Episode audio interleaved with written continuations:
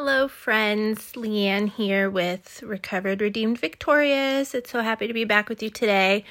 Um, a couple weeks ago, I started a Bible study on building confidence in God and my purpose as a woman of God. And one of the activities suggested was to do a word study on desire, but not like just any desire, desire specific to your heart's desire.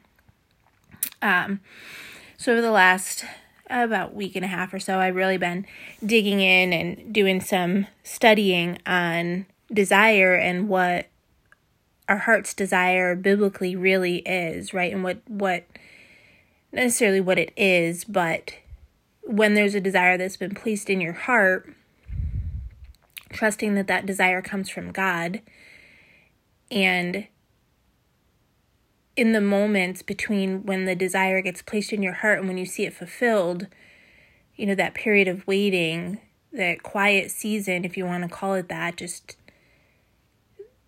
what does that look like biblically, right? So, um, the word desire actually means to wish or long for.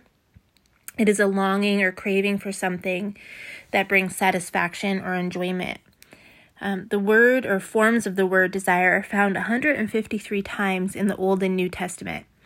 I did not read every verse that mentions desire, and to be transparent, um, I focused mostly on the one specific to heart's desires, and I think you know most of us have heard the um, the verse Psalm 37, uh, 5 I'm sorry, 37, 3 through 5, it says, Trust in the Lord and do what is right. Settle in uh, the land and maintain your integrity.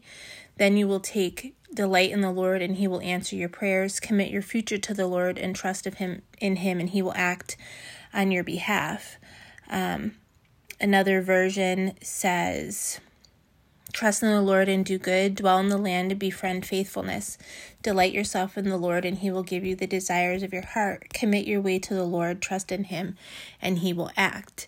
You know, I think I've heard that voice so many times that without even realizing it was happening, I've kind of become numb to what it's actually saying there. And maybe even at some point, I've doubted that that promise was actually for me.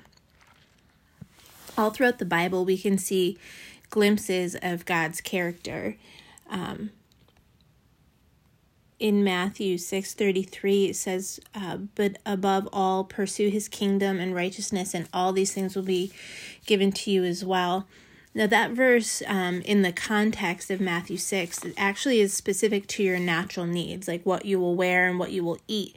But it's a very important image of God's desire to give us good things, right? Because get, having clothes and food and being taken care of in a natural way, those are all good things, and God desires to take care of us. Another good example is Matthew 7 7 through 11. It says, Ask and it will be given to you.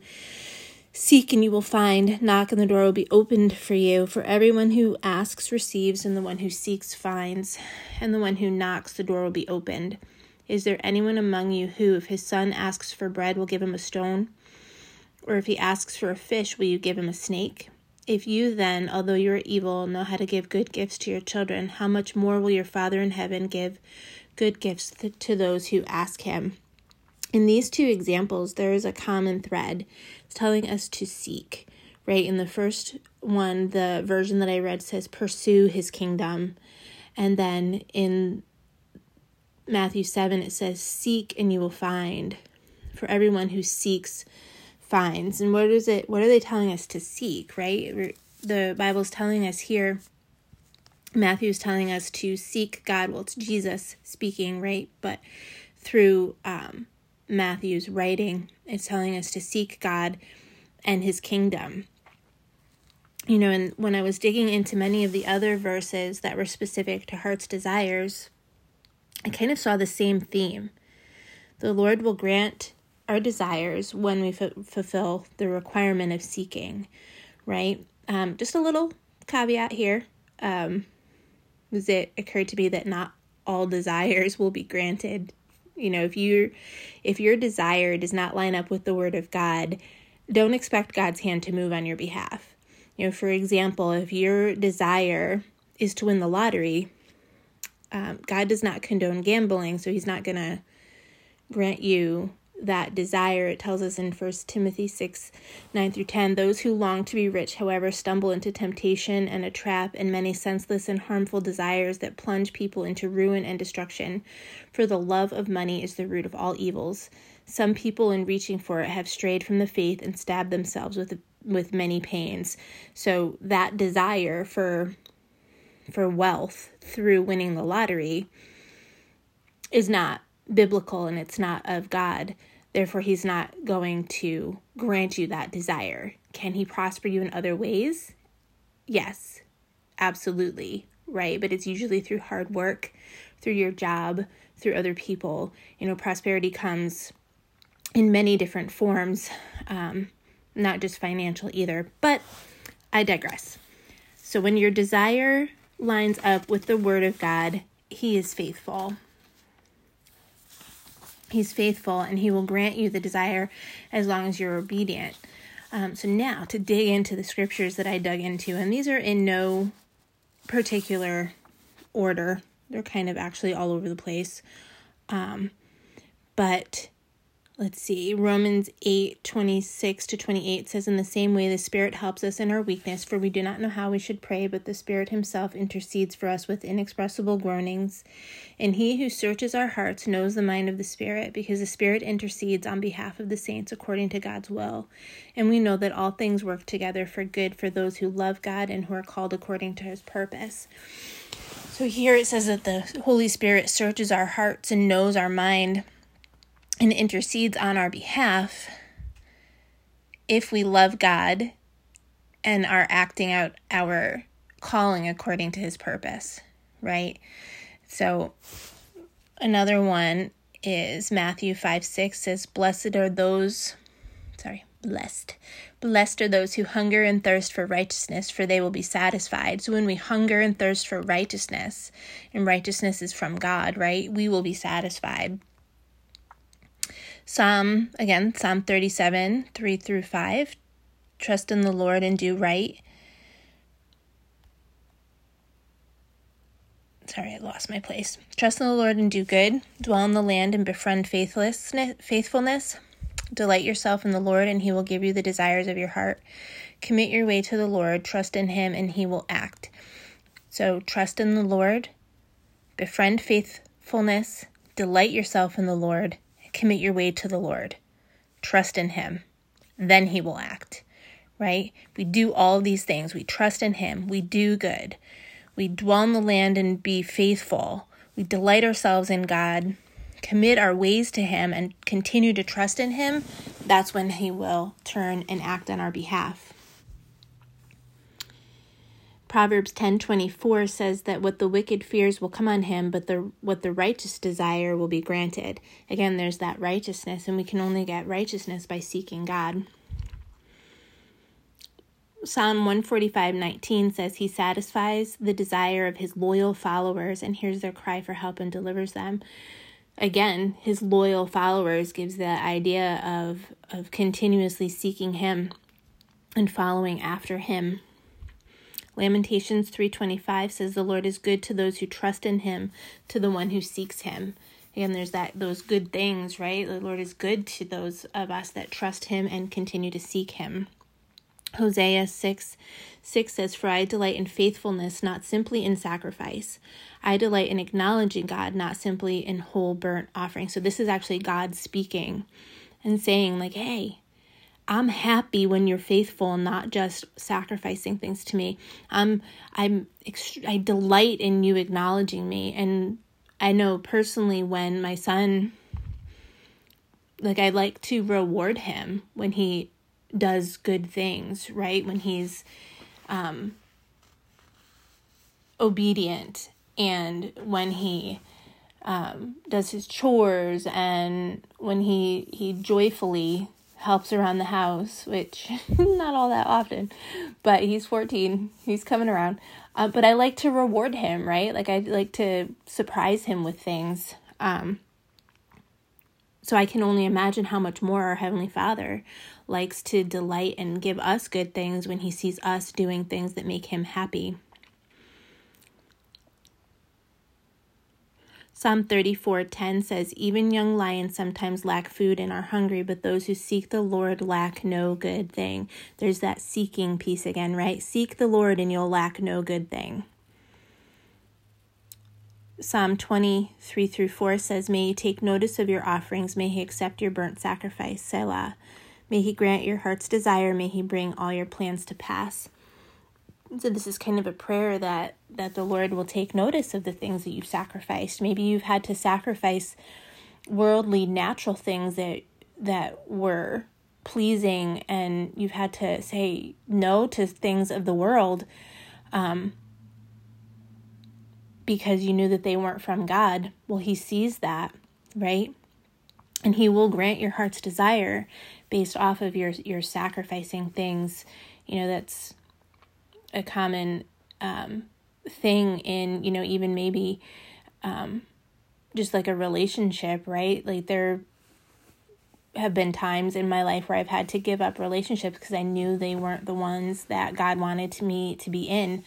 Um,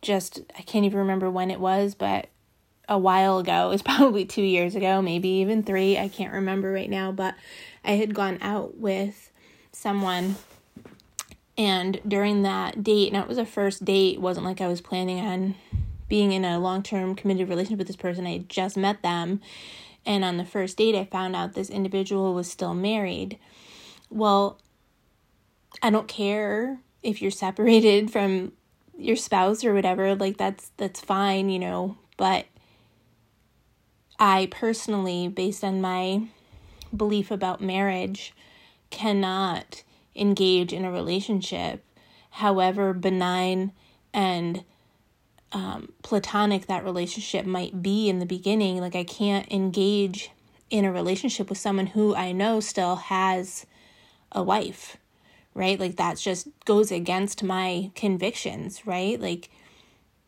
just so I ended up walking away from that potential relationship. I sacrificed that potential relationship because I knew that God would not honor that relationship. It would not be something God wanted me to do. He would not want me to um, engage in a relationship that with someone who's still who's still married. Um, Psalm 145 15 to 16 says, The eyes of all look to you, and you give them their food in due season. You open your hand, you satisfy the desire of every living thing. Um, that first part in verse 15 says, The eyes of all look to you, right? The eyes, everyone's eyes look to God, and you give them their food, and you satisfy their desires when their eyes are turned towards God. Proverbs 16, 1 through 3 says, The intentions of the heart belong to a man, but the answer of the tongue comes from the Lord. All a person's ways seem right in his own opinion, but the Lord evaluates the motives. Commit your works to the Lord, and your plans will be established.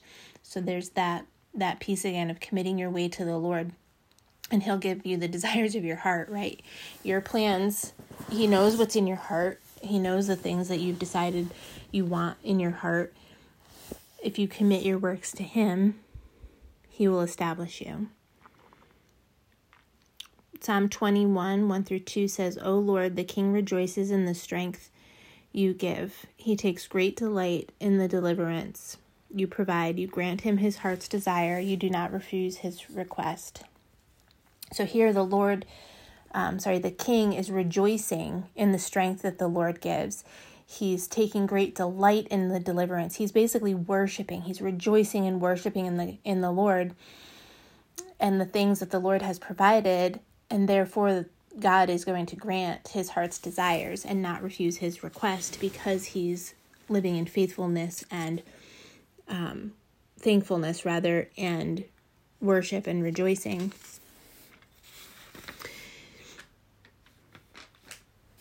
Um, so, my main takeaway from all these scriptures is that if I seek the kingdom and bury my heart so deeply into God, as well as make sure that my desire lines up with the word of God, he will grant me my heart's desire. Proverbs 13:12 says, "Hope deferred makes the heart sick, but a desire fulfilled is a tree of life."